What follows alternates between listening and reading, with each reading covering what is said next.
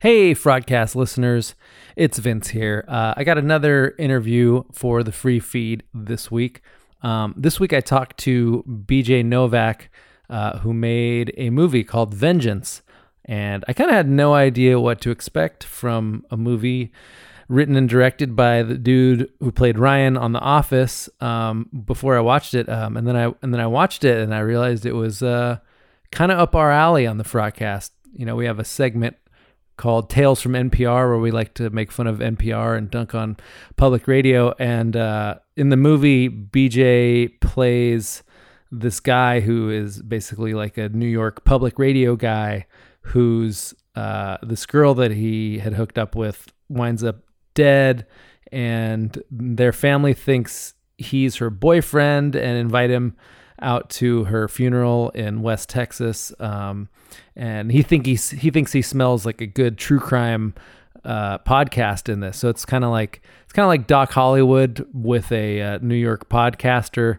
Um, Boyd Holbrook from Narcos plays, uh, the dead girl's brother.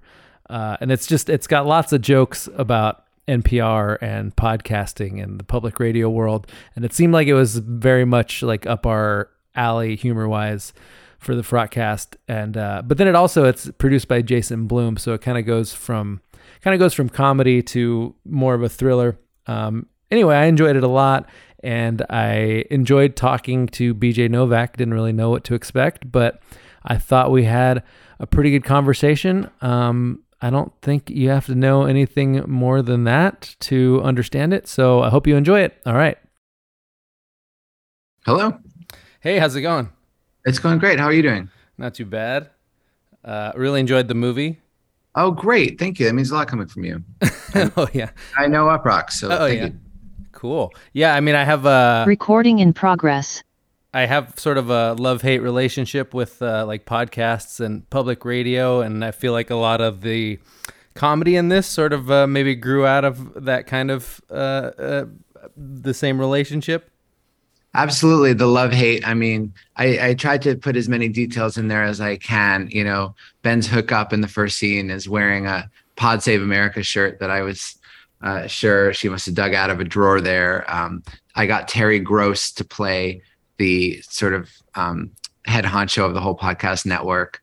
Uh, so I definitely know that world and love that world. But I also, um, I know it's kind of, you know, eye roll to be into that stuff. And And I, I I wanted to kind of enjoy the comedy of taking someone who's very much from the N P R world and um and put him into something way bigger than he can handle. And then, of course, he thinks he can handle, because there is sort of a a slight judgmental, arrogant, um, you know, smarter than thou to that world. Mm-hmm. Um, so um, so yeah, I really enjoyed, you know, both showing what I like about uh, what I like about that world and respect about that world, and and what makes me a little. Um, you know, deserves to have some fun poked at it. Right. Yeah. The, uh, you know, the Terry Gross voice cameo, like as soon as, as soon as I heard that, it was like, I think for anybody who listens to a certain amount of public radio, you're like, oh, that's Terry Gross right away. Oh, good, good. Um, so do you have like a, uh, a Mount Rushmore of, of podcasters, or, uh, you know, as Marc Maron might ask it, uh, who are your guys? Uh, I don't listen to that many, uh, actually. I like some of the interview ones. You know, I, I do uh, subscribe to uh, Marc Maron and, and Dax Shepard, and but I, I usually click if I already want to hear the interview. To me, podcasts are a way to to just kind of have voices in your head that you'd like to spend time with. I don't listen to stories as much personally. I did like Serial, I did like S-Town, but Um, mostly I listen to those interviews and try to kind of learn or connect, but it is a, an optical illusion, or an audio, audio illusion. I don't know how you say mm-hmm. that, um, in that you, on the one level, it's so intimate. You're so close to another person's voice. On another, you just chose them from a menu, mm-hmm. you know, you don't know them at all. And even worse, you're not, um, listening on their schedule. Everyone is, is a person on a menu. And I thought that that was an interesting theme of the movie too, that, um, that we all enjoy people, um, as it were, on our schedule. We text someone when we feel lonely. We hook up when we uh, want to text someone. And if someone else texts us, we maybe text back later, and, and you come to know. And this guy, his biggest flaw is he goes to um, this town to see these people as characters. in a podcast, which is really, I think, the danger of listening to these true crime podcasts is, is reducing everyone in our lives to characters. So that's kind of, I think, a, a theme of the movie is, um, is that whether it's, you know, listening to a podcast or, you know, texting back friends, people can just become characters to us when we're so disconnected on, on, um, from real life in real time. Mm-hmm. I mean, that seems like, um, something that maybe you've been able to do with yourself uh, in your career is sort of like turn yourself into like a certain um, kind of character that, I don't know, maybe feels like a, uh, like you don't write your, you write, you're not afraid to write yourself as like obnoxious or like, yeah. you know, pedantic, like what's yeah, that yeah. process I mean, like? I, I know my flaws and, um, and I don't like them any more than anyone else does. And, and uh, you know, that is, that is a better place to start in comedy than um, uh, look, look, uh, you know, my heroic inner nature. Uh, so, and it also gives you somewhere to go. Now, in a in a movie, I couldn't just make jokes about what what I don't like about myself. I had to see, all right, well, how, if this were a character, not me, um, what's an interesting character? Because it's it'd be pretty depressing to just watch someone um, be annoying for mm-hmm. an hour and a half. So, you know, then that was a different challenge, is to to really humbly think, well, what might be, what might someone else see in me that I could live up to? And when the characters keep saying heart sees heart, my character is thinking, what are you talking about? This is a terrible misunderstanding, until he thinks, well, maybe I could, I could um, find some heart. Mm-hmm. I mean, do you think that that has uh, gotten harder uh, in comedy to sort of um, write yourself into roles where like you're not the hero or you're not like righteous in a way? Like, do you think people confuse uh like the characters that you create for yourselves with your actual personality? um I mean, yes and no. Like, on the one hand, it, it can be um it can be frustrating to be so associated with Ryan on The Office, who is such an obnoxious guy. On the other hand, um there was a lot of my worst traits in Ryan, you know, that's why I was able to play him. So I think that, um, yeah, I, I think, but I do think that, look, ideally I'd be the best person in the world and play the best person in the world. But, um, I think no one is really like that, not even The Rock or whoever. So yeah. In comedy, especially, you need to be brave enough, especially if you're writing it yourself, you have a responsibility to, to, um, to really try to mine the worst of you as, as well as the best. Mm-hmm. I mean, speaking of that, like, uh, I thought this was an interesting role for Ashton Kutcher, or maybe just, you know, oh, an yeah. interesting role in general. Like, what did you see in him that made you think that he was right for this character? I mean, I don't know how you describe this character, yeah. sort of like a, a hillbilly Svengali or something. I don't know. Yeah, yeah. Well, exactly. And I knew I needed someone who not only could play, you know, this is the character that my character meets and thinks, oh, this will be a kind of an easy, you know, character to make fun of a little bit. And in fact, he leaves thinking this guy is is smarter than I am. He's he's, you know, everything I wish I were. And uh, so I knew I needed someone who could surprise people. And I, you know, I met Ashton a little bit years ago when I worked on Punk'd, but I had picked up over the years that he is he has this huge tech investment company. And whenever I've seen him in an interview talk about that, he's so intelligent and charismatic and, and, um, you know, really gives these long explanations and theories. And I thought, I bet he could not only pull that off, but it, he'd be a shock, right? Mm-hmm. You never expect him to be that, which is what I needed for the character. So, um, someone suggested him and I thought, well, that's pretty brilliant. And I met him at his office, and you know, I pointed to the whiteboard in his office. I said, oh, tell me about this company. And uh, he did at great length. And I would have invested all my money in that company. And I said, that's the character. That's just what you did just now. That's who this guy is. It feels like you put um, a lot of your observations about, uh, you know, media and podcasting and, and the cultural landscape maybe into his mouth in some scenes. Did uh, was that part of it?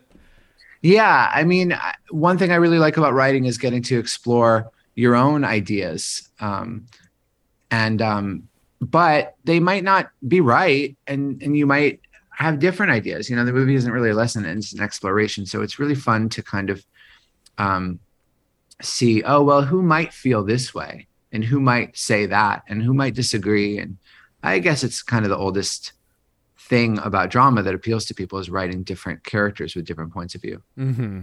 Um, you know, speaking of some of the other people in the movie, I was actually really sort of surprised and impressed at how well Boyd Holbrook Hol, Boyd Holbrook took to comedy. Like, I think I actually like him better as a comedic actor uh-huh. now after this. I was what again, well, like, what did you sort of see in him, or what, you know, what was that process like? The most important thing, you know, was not to make jokes out of the Texans.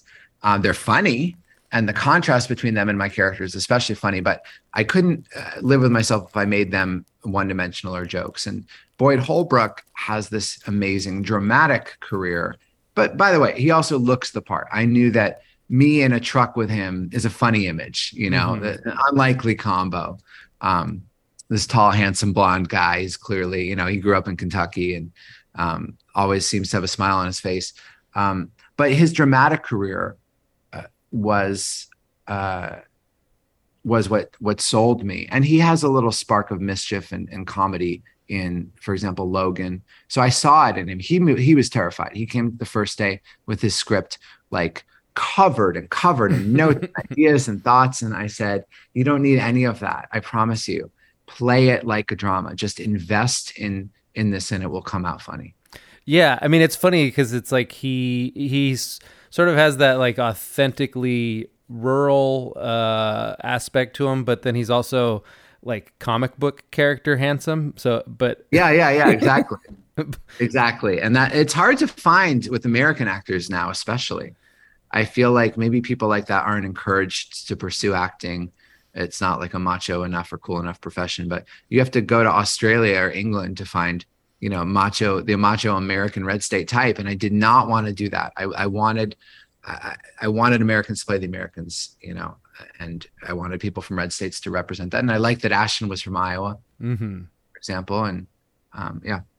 I, you mentioned Punk'd. I actually didn't even know uh, that you worked on that show. What was, um, yeah, what was, what was that I like? Was, what was going on in I your was, life? Oh man, it was, it was like a, still my favorite job I ever had. I was uh, Hillary Duff's driving instructor. I was um, a clothing store person who busted Usher's little brother for shoplifting and demanded that he film a rap commercial for me in order to let the kid go.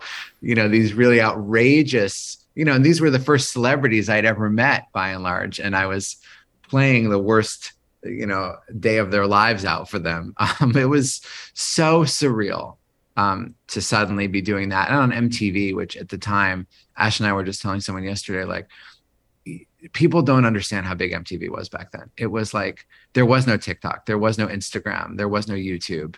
Um, all of youth culture uh, was centered around M T V. So it felt like we were, you know, I, I had, it was really his stage. I just walked onto the, the coolest stage in the world.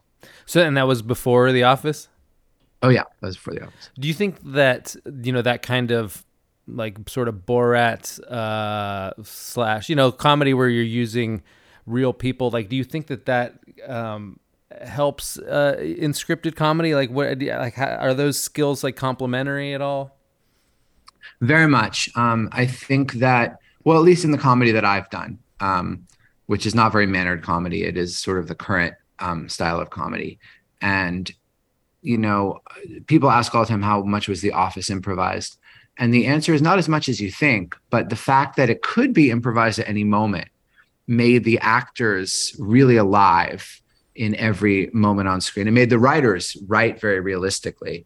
So um, just the fact that there was that tightrope right in front of us at all times, but we didn't have to walk on it, um, I think, uh, you know, forced a real realism into the comedy. Mm-hmm. And I think the more realistic something is, the funnier it is when it pays off. So I, I do think that sort of improv blurred line has been a, an incredibly good influence on comedy. Right. Um, I've been seeing a quote of yours going around um, talking about going to Harvard, making it more difficult to have a career in comedy. I was wondering if you uh, wanted to like clarify or elaborate or be annoyed, annoyed with that. So, it's so one hundred percent the opposite of what I was trying to say. And I'm so sorry to anyone that thought that. Um, not, not at all. I didn't mean that. Of course, it's the luckiest damn thing you can have to get a job in a writer's room. What I meant was um, people don't see you on on the side of comedy. You know, those are the bad guys in the movies. I get it. You know, um, so um, I, I, I truly meant the opposite, um, and and I'm sorry it was it was misinterpreted.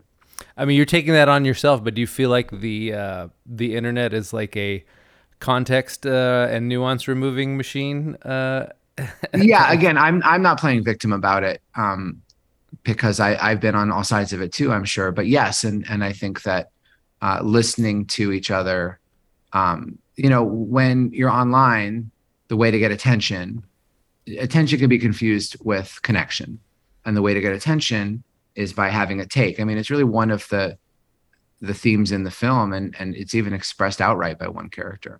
So um, yeah, we'll all be on all sides of it. But I also think that, you know what, if you're in the public eye, you, you can get made fun of and beaten up. You are a character out, out there, and um, you know, I, I've been a, I've been guilty of it too. So um, so I get it, I get it. And sometimes you need people to represent things that you. that you have an opinion about. Mm-hmm. But, you know, someone said about reviews, it's, it always says more about the reviewer than about what they're reviewing. And, um, and I think it's true. And if that's a way for people to express how they feel, that's okay. Mm-hmm. Because often their points of view are good. Yeah. Um, I mean, this movie, like, it sort of started out and I felt like it was, it was kind of like Doc Hollywood with, with Podcaster at first. And then it sort of, you know, it sort of evolves into almost like a thriller. Was the, was the tone, um, something that that was always that way, or did it sort of evolve as you were writing it and making it? Um, the tone was always there. Um, that the tone is really why I wanted to make it, because I um, I just I just felt that tone and, and wanted to put it on the page. And then I wanted to direct the movie because I thought I had to protect that tone, and I had to play the role because I had to protect that tone. I mean, is that uh, like, you know, having uh, Jason Blum as a producer, is there sort of, uh, I mean, is there pressure to make it like more what he's known for? Like I wanted, I wanted that pressure. Mm-hmm. I completely wanted that pressure and sought it out. I didn't want to make a sort of, um, you know, um, uh, small acclaimed indie that no one actually laughs at uh, or is um, invested in. Um, um, I, I, I wanted to make something that that people actually enjoyed. And and I knew that I would really need some help getting that made, because those aren't my instincts. You know, I am more like the N P R listener um, that I play in the movie. So I thought, okay, well, Jason Blum, has, he's done it with Get Out. Um, he knows how to take a brilliant idea and um, and produce a movie that, um, you know, that that hits us in our primal um, storytelling bones. So I, I wanted that pressure, and, and he added it, and I, w- I was grateful for it. I said, help me make this more of a movie and less of an essay, you know? Mm-hmm. And how, what, what did that help look like? Well, he suggested, um, uh, well, it's really his executive, Cooper Samuelson, uh, who was really an incredible help sort of speaking on behalf of Blumhouse. But he suggested taking out the comedy in some places, um, adding longer moments of actual uh, emotion and danger that I would have been too shy to do. Mm-hmm. That's cool. All right. Well, I'm, uh, I'm, my time's about up. Anything you'd like to add before uh, we jump off? Um, no, thanks. I mean, whatever this, I've learned that whatever this is will just be the pull quote. So we'll see how the world, um, how the world takes whichever, whatever they take out of it. But I will say, I have enjoyed the the full conversation with you a lot. Yeah, me too. Thanks a lot. Thank you. All right. Take care.